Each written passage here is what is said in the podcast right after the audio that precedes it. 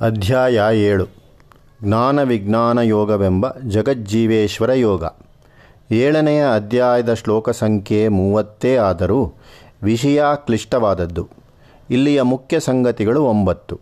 ಜಗತ್ತು ಜಡ ಪ್ರಕೃತಿ, ಜಗತ್ತು ಜೀವ ಪ್ರಕೃತಿ, ಈಶ್ವರ, ಈಶ್ವರಾಂತಸ್ಥವಾದ ಬ್ರಹ್ಮಸತ್ವ, ಬ್ರಹ್ಮಲಿಂಗಗಳು, ಮಾಯೆ, ಮಾಯಾಸಂತರಣ, ಈಶ್ವರೋಪಾಸನೆ ಮೋಹ ನಿವೃತ್ತಿ ಈ ಒಂಬತ್ತು ದೊಡ್ಡ ವಿಷಯಗಳನ್ನೊಳಗೊಂಡದ್ದು ಈ ಸಣ್ಣ ಅಧ್ಯಾಯ. ಹಿಂದಿನ ಅಧ್ಯಾಯದಲ್ಲಿ ಧ್ಯಾನವನ್ನು ಕುರಿತು ಹೇಳಿದ್ದಾಗಿದೆ. ಕರ್ಮದಿಂದ ಸತ್ವಶುದ್ಧಿ, ಅದು ನಾ ಇಂಗ್ ಪ್ರಕಾರದ ನೆಗೆಟಿವ್ ಸಾಧನೆ, ಅಸ್ ಪ್ರಕಾರದ ಪಾಸಿಟಿವ್ ಸಾಧನೆ ಧ್ಯಾನ. ಕರ್ಮದಿಂದ ದುರಿತಕ್ಷಯ, ಧ್ಯಾನದಿಂದ ನೂತನ ಹಿತ ಸಂಪಾದನೆ. ಅದನ್ನು ಕುರಿತು ಆರನೇ ಅಧ್ಯಾಯದಲ್ಲಿ ಹೇಳಿದ್ದಾಗಿದೆ.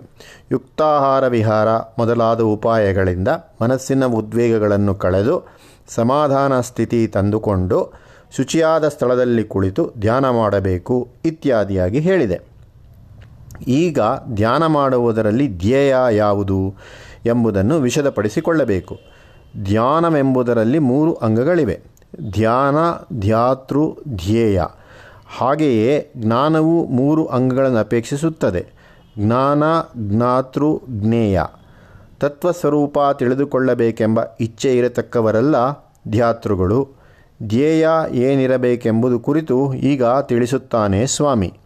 ಅಸಂಶಯಂ ಸಮಗ್ರಂ ಮಾಂ ಯಥಾಜ್ಞಾಸಸಿ ತಶೃಣು ಪರಬ್ರಹ್ಮ ಸ್ವರೂಪವನ್ನು ಇಲ್ಲಿಷ್ಟು ಅಲ್ಲಷ್ಟು ತಿಳಿದುಕೊಂಡರೆ ಸಾಲದು ಸಮಗ್ರಂ, ಸಂಪೂರ್ಣವಾಗಿ ಮೊದಲಿನಿಂದ ಕಡೆಯವರೆಗೆ ನೋಡಬೇಕು.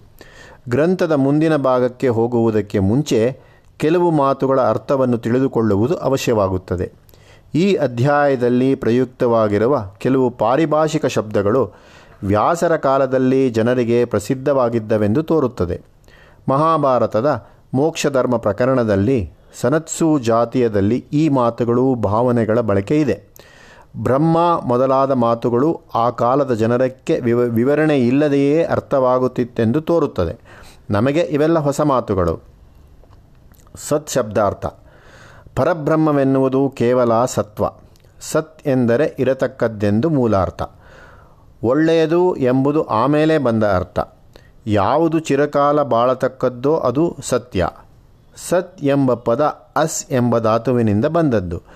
ಅಸ ಈಕ್ವಲ್ ಟು ಭುವಿ. ಅಸ್ಥಿ ಸತ್ಯ ಮೊದಲಾದ ಎಷ್ಟೋ ಪದಗಳು ಅಸ್ ಧಾತುವಿನಿಂದ ಬಂದವು. ಯಾವುದು ಇದೆಯೋ ಅದು ಸತ್. ಇರೋಣ ಎಂದರೆ ಒಂದೇ ರೀತಿ ಇರುವುದು. ಭೂತ ಭವಿಷ್ಯ ವರ್ತಮಾನ ಕಾಲಗಳ ಬಾಧೆ ಇಲ್ಲದೆ, ಯಾವ ಕಾಲದಲ್ಲಿಯೂ ವಿಕಾರವನ್ನು ಪಡೆಯದೆ, ಎಂದೆಂದಿಗೂ ಏಕರೂಪವಾಗಿ ಯಾವುದು ಇರುತ್ತದೆಯೋ ಅದಕ್ಕೆ ಸತ್ ಎಂದು ಹೆಸರು. ಅಂಥದ್ದು ಸತ್ಯ. ಕಾಲಭೇದದಿಂದ, ದೇಶಭೇದದಿಂದ, ಋತುಭೇದದಿಂದ ಆವರಣ ಭೇದದಿಂದ ಬಹಿರಾಘಾತ ಕಾರಣದಿಂದ ವಿಕಾರ ಪಡೆಯದೇ ಇರತಕ್ಕದ್ದೇ ಸತ್. ಗ್ರಂಥದ ಮೊದಲಿನಲ್ಲಿಯೇ ನೋಡಿದೆವು ಇದನ್ನು. ಅಚ್ಛೇದ್ಯೋಯಮಾದ್ಯೋಹ್ಯ ಯಮಕ್ಲೇದ್ಯೋಯ ಶೋಷ್ಯ ಏವಚ ನಿತ್ಯ ಸರ್ವಗತಃ ಸ್ಥಾಣೀರಚಲೋಯಂ ಸನಾತನಃ. ಸದ್ವಸ್ತು ದೊಡ್ಡದು ಬಹಳ ದೊಡ್ಡದು. ನಾವು ಅತ್ಯಂತ ದೊಡ್ಡದೆಂದು ಯಾವುದನ್ನು ಊಹೆ ಮಾಡಬಹುದೋ ಅದಕ್ಕಿಂತ ದೊಡ್ಡದು, ಅನಂತವಾದದ್ದು, ಅಪಾರವಾದದ್ದು. ಅದಕ್ಕಾಗಿಯೇ ಸರ್ವವ್ಯಾಪಿ ಎನ್ನುತ್ತೇವೆ ಅದನ್ನು. ಬ್ರಹ್ಮ ಎನ್ನುತ್ತೇವೆ. ಬೃಹಿ ಎಂದರೆ ದೊಡ್ಡದು ಎಂದರ್ಥ. ಬೃಹಿ ಈಕ್ವಲ್ ಟು ವೃದ್ಧೌ. ಬ್ರಹ್ಮವೇ ಸತ್. ಅದರ ವಿಷಯದಲ್ಲಿ ನಾವು ಹೇಳಬಹುದಾದದ್ದು ಇಷ್ಟೇ. ಅದು ಇದೆ. ಇದೆ ಎಂದಷ್ಟೇ ಹೇಳುವುದು ನಮ್ಮಿಂದ ಸಾಧ್ಯ. ಅದಕ್ಕಿಂತ ಹೆಚ್ಚು ಹೇಳಲು ಪ್ರಯತ್ನ ಮಾಡುವುದು ಸಾಹಸ. ಸತ್ ಎನ್ನುವುದಕ್ಕೆ ಇನ್ನೂ ಎರಡು ಲಕ್ಷಣಗಳನ್ನು ಸೇರಿಸಿದ್ದಾರೆ ಪೂರ್ವಿಕರು, ಚಿತ್ ಮತ್ತು ಆನಂದ. ಈ ಎರಡನ್ನು ಕೆಲವರು ಸ್ವರೂಪ ಲಕ್ಷಣ ಎಂದು ಹೇಳದೆ ತಟಸ್ಥ ಲಕ್ಷಣ ಎನ್ನುತ್ತಾರೆ. ದಡದಲ್ಲಿ ನಿಂತು ನೋಡುವವನಿಗೆ ನೀರಿನಲ್ಲಿ ಈಜುವವನು ಹೇಗೆ ತೋರಬಹುದೋ ಹಾಗೆ ತೋರುವುದು ಚಿತ್ ಮತ್ತು ಆನಂದ ಎಂಬ ಲಕ್ಷಣಗಳು. ಬ್ರಹ್ಮಲಿಂಗಗಳು, ಲಿಂಗ ಎಂದರೆ ಚಿಹ್ನೆ ಅಥವಾ ಗುರುತು. ಚಿಹ್ನೆಯಿಂದ ಅದರ ಹಿಂದಿರುವ ತತ್ವವನ್ನು ಗುರುತು ಹಿಡಿಯಲಾಗುತ್ತದೆ. ಚಿತ್, ಆನಂದ ಈ ಎರಡನ್ನೂ ವ್ಯವಹಾರದಲ್ಲಿ ಅಷ್ಟಿಷ್ಟು ಕಾಣಬಹುದು. ಆದರೆ ಸತ್ ಎಂಬುದು ಅಲಿಂಗ, ಅಕ್ರಿಯ, ವ್ಯವಹಾರಕ್ಕೆ ಸಿಕ್ಕುವುದಿಲ್ಲ. ಅದು ಏನಿದ್ದರೂ ಅನುಭವೈಕ ಗೋಚರವಾದದ್ದು. ಬುದ್ಧಿಗ್ರಾಹ್ಯ ಮತೀಂದ್ರಿಯಂ, ಅದರ ಇರುವಿಕೆಯನ್ನು ತರ್ಕ ಮಾಡಿ ರುಜುವಾತುಪಡಿಸುವುದು ಶಕ್ಯವಿಲ್ಲ. ತಾನಾಗಿ ಇರತಕ್ಕದ್ದು ಅದು, pure being, pure existence. Greek Latin ಭಾಷೆಗಳ ಔಸಿಯಾ ಈಸ್ ಸಂಸ್ಕೃತದಲ್ಲಿ ಇದನ್ನು ಸತ್ತ ಎನ್ನುತ್ತಾರೆ. ಸತ್ವದ ಎರಡು ದಶೆಗಳು. ಬ್ರಹ್ಮಸತ್ವವನ್ನು ನಾವು ಎರಡು ದಶೆಗಳಲ್ಲಿ ಭಾವಿಸಬಹುದಾಗಿದೆ. ಒಂದು, ವ್ಯಕ್ತ ಅಥವಾ ದೃಶ್ಯ. ಇದೇ ಪ್ರಕೃತಿ. ಇದು ಕಾರ್ಯಬ್ರಹ್ಮ. ಎರಡು, ಅವ್ಯಕ್ತ ಅಥವಾ ಅದೃಶ್ಯ. ಕಾರಣ ಬ್ರಹ್ಮ. ಅದೇ ಕೇವಲ ಸತ್ವ ಅಥವಾ ಪರಬ್ರಹ್ಮ. ದೃಶ್ಯವಾದದ್ದನ್ನು ವ್ಯಕ್ತವೆಂದು ಅದೃಶ್ಯವಾದದ್ದನ್ನು ಅವ್ಯಕ್ತವೆಂದು ಗೀತೆಯ ಎಂಟನೇ ಅಧ್ಯಾಯದಲ್ಲಿ ಕರೆದಿದೆ. ಅವ್ಯಕ್ತಾದ್ವಕ್ತ್ಯ ಸರ್ವಾ ಪ್ರಭವಂತ್ಯಹರಾಗಮೆ, ರಾತ್ರ್ಯಾಗ್ರಮೆ ಪ್ರಳೀಯಂತೆ ತತ್ರೈವಾ ವ್ಯಕ್ತಸಂಜ್ಞಕೆ, ಪರಸ್ತಸ್ಮಾತು ಭಾವೋನ್ಯೋ ವ್ಯಕ್ತೋ ವ್ಯಕ್ತಾತ್ಮನಾತನಃ, ಯ ಸಾ ಸರ್ವೇಷು ಭೂತೇಷು ನಶ್ಯತ್ಸು ನ ವಿನಶ್ಯತಿ ಕೇವಲ ಸತ್ತ ಆದದ್ದು ಯಾವಾಗ ದೃಶ್ಯವಾಗುತ್ತದೆ? ಜಗದ್ರೂಪದಲ್ಲಿ ಕಾಣಿಸಿಕೊಂಡಾಗ. ಬ್ರಹ್ಮವಸ್ತುವಿನ ದೃಶ್ಯಾವಸ್ಥೆಗೆ ಜಗತ್ತು ಎಂದು ಹೆಸರು. ಜಗತ್ತಿಗೆ ಕಾರಣ ಯಾವುದು? ಪರಬ್ರಹ್ಮವಸ್ತು. ಜನ್ಮಾದ್ಯಸ್ಯ ಯತಃ. ಯಥೋವಾ ಇಮಾನಿ ಭೂತಾನಿ ಜಾಯಂತೆ. ಸರ್ವಂ ಖಲ್ವಿದಂ ಬ್ರಹ್ಮ ತಜ್ಜಲಾನೀತಿ ಶಾಂತ ಉಪಾಸೀತ ಮೊದಲಾದ ವಾಕ್ಯಗಳ ಅಭಿಪ್ರಾಯ ಇದೆ. ಪ್ರಪಂಚವು ಬ್ರಹ್ಮಾಧೀನವಾದದ್ದು. ಬ್ರಹ್ಮವಸ್ತುವಿನ ಆಧಾರದ ಮೇಲೆ ಉಂಟಾದದ್ದು. ಅದರ ಚಿದ್ ಅಂಶದಿಂದ ಉತ್ಪನ್ನವಾದದ್ದು ಪ್ರಕೃತಿ. ಪ್ರಕೃತಿ ಎಂದರೆ ಪ್ರಕರ್ಷವಾದ ಕೃತಿ, ವಿಸ್ತಾರವಾದ ಉತ್ತಮವಾದ ಕೃತಿ. ಯಾರ ಕೆಲಸ ಇದು? ಬ್ರಹ್ಮದಲ್ಲಿ ಅಪಾರವಾದ ಶಕ್ತಿಗಳು ಅಡಗಿಕೊಂಡಿದಿವೆಯಷ್ಟೇ ಅವು ಈ ಸಂದರ್ಭದಲ್ಲಿ ಪ್ರಸ್ತುತವಾದವು. ಬ್ರಹ್ಮವಸ್ತುವಿನ ಚೈತನ್ಯ ಚಿತ್ಶಕ್ತಿ ಎಷ್ಟು ಅಪಾರವಾದದ್ದು ಅದು, ಅಚಿಂತ್ಯವಾದದ್ದು ಅದು, ಅದರಲ್ಲಿ ಇಂಥದಿದೆ ಇಂಥದಿಲ್ಲ ಎಂದು ಹೇಳುವಂತಿಲ್ಲ. ಅದು ಅತಿಶಯವಾದ ಸಾಮರ್ಥ್ಯವುಳ್ಳದ್ದು ಆದರೆ ಅಭಿವ್ಯಕ್ತಿಯೇ ಪ್ರಕೃತಿ, ದೊಡ್ಡ ಕೆಲಸ. ಅದೇ ಜಗತ್ತು. ಯಾವ ಯಾವ ಯಾವುದನ್ನು ನಮ್ಮ ಕಣ್ಣು, ಕಿವಿ ಇತ್ಯಾದಿ ಇಂದ್ರಿಯಗಳು ಅನುಭವಿಸುವುದಕ್ಕಾಗುತ್ತದೆಯೋ, ಯಾವ ಯಾವುದನ್ನು ನಮ್ಮ ಬುದ್ಧಿಯು ತರ್ಕ ಮಾಡಿ ಊಹಿಸುವುದಕ್ಕಾಗುತ್ತದೆಯೋ, ಅದೆಲ್ಲ ಪ್ರಕೃತಿ. ನಾವು ತಿಳಿದುಕೊಳ್ಳುವ, ಆಲೋಚನೆ ಮಾಡುವ, ವಿಚಾರ ಮಾಡುವ ವ್ಯವಸ್ಥೆಯೆಲ್ಲ ಪ್ರಪಂಚಕ್ಕೆ ಸೇರಿದ್ದು. ಇಂದ್ರಿಯ ಶಕ್ತಿಗಳು, ಆಲೋಚನಾ ಶಕ್ತಿಗಳು, ವಿವೇಚನಾ ಶಕ್ತಿಗಳು ಇವೆಲ್ಲ ಪ್ರಕೃತಿಗೆ ಸೇರಿದವು. ನಮ್ಮ ಅನುದಿನದ ಜೀವನ ರಂಗವೆಲ್ಲ ಪ್ರಕೃತಿಮಯ. ಮನಸ್ಸು, ಬುದ್ಧಿ, ಪ್ರತಿಭೆ ಈ ಎಲ್ಲ ಶಕ್ತಿಗಳನ್ನು ನಾವು ಪ್ರದರ್ಶನ ಮಾಡುವ ಜಾಗ ಜಗತ್ತು. ಈ ಜಗದ್ರೂಪವಾದ ದೃಶ್ಯ ಪ್ರಪಂಚವನ್ನು ಆವರಿಸಿಕೊಂಡು ಅದರ ಒಳಗೂ ಹೊರಗೂ ಎಲ್ಲೆಲ್ಲೂ ವ್ಯಾಪಿಸಿಕೊಂಡಿರತಕ್ಕದ್ದು ಅವ್ಯಕ್ತ ಸತ್ವ. ಅವ್ಯಕ್ತವೆಂಬ ಮಹಾಸಮುದ್ರದಲ್ಲಿ ಒಂದು ನೀರ್ಗಲ್ಲು, ಐಸ್ಬರ್ಗ್, ತೇಲುತ್ತಿದೆ. ಅದು ನೀರೇ. ನೀರ್ಗಲ್ಲು ಅಷ್ಟೇ. ಸಮುದ್ರ ಎನ್ನುವುದು ಅವ್ಯಕ್ತ. ನೀರ್ಗಲ್ಲು ಎನ್ನುವುದು ವ್ಯಕ್ತ. ವ್ಯಕ್ತ ಎಂದರೆ ಗುರುತಿಸಬಹುದಾದದ್ದು. ಗುರುತಿಸುವುದಕ್ಕಾಗದೇ ಇರುವ ಸಮುದ್ರದ ನಡುವೆ ತೇಲಿಕೊಂಡಿದೆ. ಈ ಗುರುತಿಸುವುದಕ್ಕಾಗುವ ಪ್ರಪಂಚ. ಗಾಳಿಯಲ್ಲಿ ತೇಲಿಬಿಟ್ಟಿರುವ ಬೆಲೂನ್ ಬುರುಡೆಗೆ ಹೇಗೆ ಗಾಳಿಯೇ ಒಳಗೂ ಹೊರಗೂ ಆಧಾರವೋ, ಹಾಗೆ ಬ್ರಹ್ಮದ ಅವ್ಯಕ್ತ ಸ್ವರೂಪ. ಯಾವುದು ತೇಲಿಕೊಂಡಿದೆಯೋ ಅದಕ್ಕಿಂತ ಅದು ಯಾವುದರಲ್ಲಿ ತೇಲಿಕೊಂಡಿದೆಯೋ ಅದು ದೊಡ್ಡದು ತಾನೇ. ಇದನ್ನೇ ಶ್ರುತಿಯಲ್ಲಿ ಹೇಳಿರುವುದು. ಪಾದೋಸ್ಯ ವಿಶ್ವಭೂತಾನಿ ತ್ರಿಪಾದ ಸ್ಯಾಮೃತಂ ದಿವಿ. ಪಾದ ಎಂದರೆ ಭಾಗ. ಹಾಗ ಪಾಲು. ಸೂರ್ಯಮಂಡಲ, ಚಂದ್ರಮಂಡಲ, ಭೂಮಂಡಲ ಇವೆಲ್ಲ ಸೇರಿ ಈ ಬ್ರಹ್ಮವಸ್ತುವಿನ ಒಂದು ಹಾ ಭಾಗದಷ್ಟು, ಇದರ ಮೂರರಷ್ಟು. ಎಂದರೆ ಬಹುಪಾಲು ದೊಡ್ಡದಾಗಿರುವುದು, ಅಪಾರವಾಗಿರುವುದು. ಅದೃಷ್ಟ ಸತ್ವ ಅಥವಾ ಅವ್ಯಕ್ತ ಸತ್ವ ಹೀಗೆ ಪರಬ್ರಹ್ಮದಲ್ಲಿ ವ್ಯಕ್ತ, ಅವ್ಯಕ್ತ, ದೃಶ್ಯ, ಅದೃಶ್ಯ ಎಂದು ಎರಡಂಶ ಆದುದರಿಂದಲೇ ಪೂರ್ವಿಕರು ಪರಬ್ರಹ್ಮವನ್ನು ಸ್ಮರಿಸುವಾಗ ವ್ಯಕ್ತಾವ್ಯಕ್ತ ಸ್ವರೂಪಾಯ ಎಂದು ಹೇಳುತ್ತಿದ್ದದ್ದು. ಎಲ್ಲ ಚರಾಚರ ವಸ್ತುಗಳು ಯಾವ ಯಾವುದು ನಮಗೆ ಗೋಚರಿಸುತ್ತದೋ, ಎಲ್ಲೆಲ್ಲಿ ಚಲನೆ ಉಂಟೋ, ಅಲ್ಲೆಲ್ಲ ಸೇರಿ ಕೊಂಡಿರತಕ್ಕ ಪರಬ್ರಹ್ಮ ವಸ್ತು ಈ ದೃಷ್ಟಿಯಿಂದಲೇ ಅದು ಸರ್ವಾಂತರ್ಯಾಮಿ, ಸರ್ವವ್ಯಾಪಿ. ಆದದ್ದರಿಂದಲೇ ಅದಕ್ಕೆ ವಿಷ್ಣು ಎಂದು ಹೆಸರು. ವಿಷ್ಣು ಎಂದರೆ ಸರ್ವವ್ಯಾಪಿಯಾದದ್ದು. ಎಲ್ಲರಲ್ಲಿಯೂ ಇದು ಆತ್ಮರೂಪದಲ್ಲಿರುವುದರಿಂದ ಇದು ಪರಮಾತ್ಮ ಎಂದು ಕರೆಯಿಸಿಕೊಳ್ಳುತ್ತದೆ. ಇದಗಂ ಸರ್ವಮಸೃಜದ. ತತ್ ತತ್ಸೃಷ್ಣ. ತದುವೇ, ತದೇವಾನು ಪ್ರಾವಿಶತ್. ಜಗತ್ತನ್ನು ಸೃಷ್ಟಿ ಮಾಡಿ ಅದರ ಒಳಹೊಕ್ಕಿತಂತೆ ಪರಬ್ರಹ್ಮವಸ್ತು. ಕಥಾರೂಪದಲ್ಲಿ ಇದನ್ನು ಹೇಳಿದ್ದಾರೆ. ಸೃಷ್ಟಿಯಾದ ಮೇಲೆ ಆ ಪ್ರಾಣಿಗೆ ಅನ್ನ ಮೊದಲಾದವೆಲ್ಲ ಬೇಕಾಯಿತು. ಆಳುವವನೊಬ್ಬ ಬೇಕಾಯಿತು. ಇಷ್ಟನ್ನೆಲ್ಲ ಸೃಷ್ಟಿ ಮಾಡಿದ ಮೇಲೆ ಆಳುವವನೊಬ್ಬನಿಲ್ಲದೆ ಅದನ್ನು ನಿಭಾಯಿಸುವುದು ಹೇಗೆ? ಆದದ್ದರಿಂದ ತಾನೇ ಈಶ್ವರನೆಂದಾಯಿತು ಪರಬ್ರಹ್ಮ.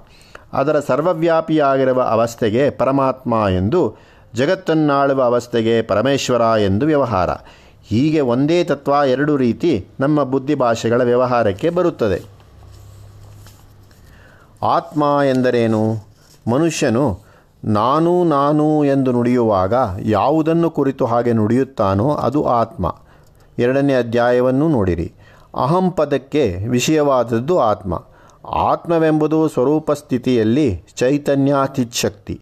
ಆ ಚೈತನ್ಯವು ದೇಹಾದಿ ಕರ್ಮ ಸಾಧನಗಳನ್ನು ಧರಿಸಿಕೊಂಡು ಅವಸ್ಥೆಯಲ್ಲಿ ಜೀವ, ಜೀವಾತ್ಮ ಎನಿಸಿಕೊಳ್ಳುತ್ತದೆ. ದೇಹ, ಇಂದ್ರಿಯ, ಮನಸ್ಸು ಮೊದಲಾದ ಉಪಕರಣಗಳನ್ನು ಪಡೆದುಕೊಂಡಿರುವ ಒಟ್ಟು ಮನಃಶಕ್ತಿಯನ್ನು ಕೆಲವು ಸಂದರ್ಭದಲ್ಲಿ ಆತ್ಮವೆಂದು ವ್ಯವಹರಿಸುವುದುಂಟು. ಇದು ಸಾಮಾನ್ಯ ಜನದ ಸಾಮಾನ್ಯ ರೂಢಿ. ಮನಸ್ಸಿಗೂ ಆತ್ಮವೆಂಬ ಪದವನ್ನು ಉಪಯೋಗಿಸುವುದುಂಟು. ದೇಹವನ್ನೂ ಮನಸ್ಸನ್ನೂ ವಿನಾಯಿಸಿ ಜೀವವನ್ನೂ ಆತ್ಮವೆನ್ನುವುದೂ ಉಂಟು ಒಂದು ಪ್ರಾಚೀನ ವಾಕ್ಯ ಹೀಗಿದೆ. ಯಚ್ಚಾಪ್ನೋತಿ ಯದಾ ದತ್ತೇ ಯಚ್ಚಾತ್ತಿ ವಿಷಯಾನಿಹ. ಯಚ್ಚಾಸ್ಯ ಸಂತತೋ ಭಾವ ತಸ್ಮಾದಾತ್ಮೇತಿ ಕಥ್ಯತೆ. ಯಾವುದು? ಬಂದದ್ದನ್ನು ಪಡೆದುಕೊಳ್ಳುತ್ತದೆಯೋ? ಯಾವುದು ಬೇಕಾದದ್ದನ್ನು ತೆಗೆದುಕೊಳ್ಳುತ್ತದೆಯೋ? ಯಾವುದು ಲೋಕ ವಿಷಯಗಳನ್ನು ಅನುಭವಿಸುತ್ತದೆಯೋ? ಯಾವುದು ಎಡೆಬಿಡದೆ ಉಳಿದುಕೊಂಡಿರುತ್ತದೆಯೋ? ಅದನ್ನು ಆತ್ಮವೆನ್ನುತ್ತಾರೆ. ಪ್ರಪಂಚ ವ್ಯವಹಾರದಲ್ಲಿ ಪ್ರಯುಕ್ತವಾದ ವ್ಯಕ್ತಿಶಕ್ತಿಯ ಘನರೂಪವೇ ಅದರ ಕೇಂದ್ರಾಕೃತಿಯೇ ಜೀವ, ಜೀವದ ಅಂತರ್ಬೀಜ ಆತ್ಮ. ಜೀವಾವಸ್ಥೆ. ಆತ್ಮಕ್ಕೆ ಉಪಾಧಿಯೊಂದು ಸೇರಿದಾಗ ಜೀವವಾಗುತ್ತದೆ. ಉಪಾಧಿ ಎಂದರೆ ಹೊರಗಿನಿಂದ ಬಂದು ಸೇರಿಕೊಂಡದ್ದು ಎನ್ನಬಹುದು. ಹೊರಗಿನಿಂದ ಬಂದ ಅಧಿವ್ಯಾಧಿ, ರೋಗ ಮೊದಲಾದವು ಉಪಾಧಿಗಳೇ. ಪದವಿ ಬಿರುದು ಎಂಬರ್ಥದಲ್ಲಿಯೂ ಈ ಉಪಾಧಿ ಶಬ್ದದ ಪ್ರಯೋಗವಿದೆ. ಗುಲಾಬಿಯ ಹೂವಿನ ಪಕ್ಕದಲ್ಲಿ ಗಾಜಿನ ಗೋಲಿಯನ್ನಿಟ್ಟರೆ ಗಾಜು ಗುಲಾಬಿ ಬಣ್ಣದ್ದಾಗಿ ಕಾಣುತ್ತದೆ. ಆ ಬಣ್ಣ ಗಾಜಿಗೆ ಅಂಟಿದ ಉಪಾಧಿ. ಹೂವನ್ನು ನಾರಿನಿಂದ ಕಟ್ಟಿ ಹಾರ ಮಾಡುತ್ತೇವೆ, ನಾರಿಗೆ ಹೂವಿನ ವಾಸನೆ ಉಪಾಧಿಯಾಗುತ್ತದೆ. ಎಂದರೆ ನಾರಿಗೆ ಸ್ವತಃ ಇಲ್ಲದ ಗುಣ ಹೂವಿನಿಂದ ಉಂಟಾಗುತ್ತದೆ. ತನ್ನದಲ್ಲದ ಹೊರಗಿನಿಂದ ಬಂದು ಸೇರಿಕೊಂಡ ಅಂಶ ಉಪಾಧಿ. ಜಗತ್ತನ್ನು ಸೃಷ್ಟಿ ಮಾಡಿದ ಮೇಲೆ ಅದನ್ನು ನಡೆಸಬೇಕು. ಹಾಗೆ ಜಗತ್ ಸಂಪರ್ಕ. ಅದರಿಂದ ಕೆಲವು ಉಪಾಧಿಗಳನ್ನು ತಾಳಿಕೊಳ್ಳುತ್ತದೆ ಪರಬ್ರಹ್ಮ ವಸ್ತು ಈ ಉಪಾಧಿಗಳೊಡನೆ ಕಾಣಿಸಿಕೊಂಡಾಗ ಆತ್ಮವಸ್ತು ಜೀವವೆನಿಸಿಕೊಳ್ಳುತ್ತದೆ. ಸ್ವತಃ ನಿಷ್ಕ್ರಿಯವಾದ ಆತ್ಮಕ್ಕೆ ಜಗತ್ಕಾರಣದಿಂದ ಕಾರ್ಯಾವಸ್ಥೆ ಬಂದಾಗ ಅದು ಜೀವ. ಪದೇ ಪದೇ ಬಳಸಲ್ಪಡುವ ಜೀವಾತ್ಮ, ಪರಮಾತ್ಮ, ಈಶ್ವರ ಮೊದಲಾದ ಕೆಲವು ಪಾರಿಭಾಷ ಶಬ್ದಗಳ ವಿವೇಕ್ಷೆಯನ್ನು ಈಗ ಸ್ಪಷ್ಟಪಡಿಸಿಕೊಳ್ಳೋಣ. ಪ್ರತಿಯೊಂದು ಪ್ರಾಣಿಯಲ್ಲಿಯೂ ನಾವು ವೃದ್ಧಿಕ್ಷಯಗಳನ್ನು ಕಾಣುತ್ತೇವೆ. ಆಹಾರ ಗ್ರಹಣ ಮಲವಿಸರ್ಜನೆ ಇವು ಸಮಸ್ತ ಪ್ರಾಣಿ ವರ್ಗದಲ್ಲೂ ಕಂಡುಬರುತ್ತದೆ. ಎಲ್ಲ ಪ್ರಾಣಿಗಳು, ಗಿಡಮರಗಳೂ ಕೂಡ ಏನನ್ನಾದರೂ ಗ್ರಹಿಸುತ್ತವೆ, ಏನನ್ನಾದರೂ ಹೊರಕ್ಕೆ ಬಿಡುತ್ತವೆ. ವೃದ್ಧಿಯಾಗುವುದು ಆಹಾರವನ್ನು ಒಳಕ್ಕೆ ತೆಗೆದುಕೊಳ್ಳುವುದರಿಂದ. ಅದು ಕಡಿಮೆಯಾದರೆ ಕ್ಷಯ. ಜೀವ ಮಾಡುವ ಕೆಲಸ ಇದು. ಮೊದಲು ಒಂದಿಪ್ಪತ್ತು ವರ್ಷ ದೇಹವನ್ನು ಚೆನ್ನಾಗಿ ಕೊಬ್ಬಿಸುತ್ತದೆ. ಆಮೇಲೆ ಕ್ರಮೇಣ ಸವಿಯಿಸುತ್ತದೆ. ಜಡವಸ್ತುಗಳ ಕೆಲಸ ಮಾಡುವುದು ಮನುಷ್ಯ ಸಂಪರ್ಕದಿಂದ. ಮನುಷ್ಯ ಶಕ್ತಿಗೆ ಅವು ಬರಿಯ ಉಪಕರಣಗಳು. ಯಾವುದು ಸ್ವತಃ ಕೆಲಸ ಮಾಡಲಾರದೋ, ಯಾವುದರ ಚಲನೆಗೆ ಅನ್ಯವಸ್ತುವಿನ ಅಪೇಕ್ಷೆ ಉಂಟೋ, ಅದು ಜಡವಸ್ತು ಗೀತೆಯಲ್ಲಿ ಅಪರ ಎಂದು ಕರೆಯಲ್ಪಟ್ಟಿದೆ ಇದು. ಕೆಳದರ್ಜೆಯ ಸೃಷ್ಟಿ ಇದು. ಒಳಗಿನ ಚೈತನ್ಯವನ್ನು, ಹೊರಗಿನ ಜಡ ಪ್ರಪಂಚವನ್ನು ಒಟ್ಟಾಗಿಸಿ ಹಿಡಿದುಕೊಂಡಿದೆ ಜೀವ. ನಾನಾ ಕಾರ್ಯಗಳನ್ನು ಮಾಡಲು ಆತ್ಮವು ನಾನಾ ವೇಷಗಳನ್ನು ತಾಳುತ್ತದೆ. ಆ ವೇಷಗಳೇ ಉಪಾಧಿಗಳು. ಜೀವದಿಂದ ಜಗತ್ತು, ಜೀವ ಇರೋಣದರಿಂದಲೇ ಮನಸ್ಸು ಮೊದಲಾದವೆಲ್ಲ ಕೆಲಸ ಮಾಡುತ್ತಿರುವುದು. ಮನುಷ್ಯನಲ್ಲಿ ಎರಡು ಭಾಗ ಜೀವ ಭಾಗ ಜೀವೇತರ ಭಾಗ. ಇದನ್ನು ನಾವು ಗ್ರಹಿಸಬೇಕು. ಜಡಭಾಗವೇ ಜೀವೇತರ ಭಾಗ. ಆದರೆ ಇದನ್ನು ನಿಕೃಷ್ಟ ಮಾಡಬಾರದು. ನಮಗೆಲ್ಲ ಪರಿಚಿತವಾಗಿರುವುದು ನಿಕೃಷ್ಟ ಭಾಗವೇ. ಉತ್ಕೃಷ್ಟ ಭಾಗ ನಮ್ಮ ಕಣ್ಣಿಗೆ ಕಾಣುವುದಿಲ್ಲ. ನಿಕೃಷ್ಟವಾದದ್ದರ ಮೂಲಕವೇ ನಾವು ಉತ್ಕೃಷ್ಟವಾದದ್ದನ್ನು ನೋಡಲಾಗುವುದು. ಪರಿಚಿತವಾದದ್ದರಿಂದ ಅಪರಿಚಿತವಾದದ್ದನ್ನು ಅರ್ಥ ಮಾಡಿಕೊಳ್ಳಲು ಪ್ರಯತ್ನ ಮಾಡಬೇಕು. ಜೀವದ ಒಳಗಡೆಯೇ ಒಳಗಡೆ ಇರುವ ಚೈತನ್ಯ ಬೀಜವೇ ಆತ್ಮ ಅಥವಾ ಜೀವಾತ್ಮ. ಅದರ ಹೊರಗಡೆಯೂ ಹೊರಗಡೆ ಇರುವ ಕವಚವೇ ದೇಹ. ಜೀವ ಎಂಬುದು ಒಳಗಡೆಯ ಆತ್ಮ, ಹೊರಗಡೆಯ ಶರೀರ. ಈ ಎರಡರ ಸಂಯೋಗದಿಂದ ಆಗಿರುವ ವಸ್ತು. ಲೋಕವ್ಯವಹಾರವೆಲ್ಲ ವಸ್ತುಗಳ ದೃಶ್ಯರೂಪವನ್ನು ಅನುಸರಿಸುತ್ತದೆಯಷ್ಟೇ. ನಮಗೆ ಪರಿಚಿತನಾಗಿರುವ ಒಬ್ಬನೊಬ್ಬ ಮನುಷ್ಯನು ವಿಹಿತ ಪ್ರಕಾರದ ಕಾಕಿ ಉಡುಪನ್ನು ಕೆಂಪು ಮುಂಡಾಸನ್ನು ಧರಿಸಿ ಬಂದರೆ ಶಿಪಾಯಿ ಎನಿಸಿಕೊಳ್ಳುತ್ತಾನೆ. ತಳೆ ನುಣ್ಣಗೆ ಮಾಡಿಸಿಕೊಂಡು ಕಾವಿ ಮುಸುಕು ಹಾಕಿ ಬಂದರೆ ಅವನೇ ಸನ್ಯಾಸಿ ಎನಿಸಿಕೊಳ್ಳುತ್ತಾನೆ. ಹಾಗೆಯೇ ಆತ್ಮವಸ್ತು ದೇಹೇಂದ್ರಿಯಾದಿ ಜ್ಞಾನೋಪಕರಣ ಕರ್ಮೋಪಕರಣಗಳನ್ನು ಧರಿಸಿರುವಾಗ ಜೀವಿ ಜಂತು ಪ್ರಾಣಿ ದೇಹಿ ಎಂದೆನಿಸಿಕೊಳ್ಳುತ್ತದೆ. ಮುಂದೆ ಜೀವಾತ್ಮ ಪರಮಾತ್ಮ.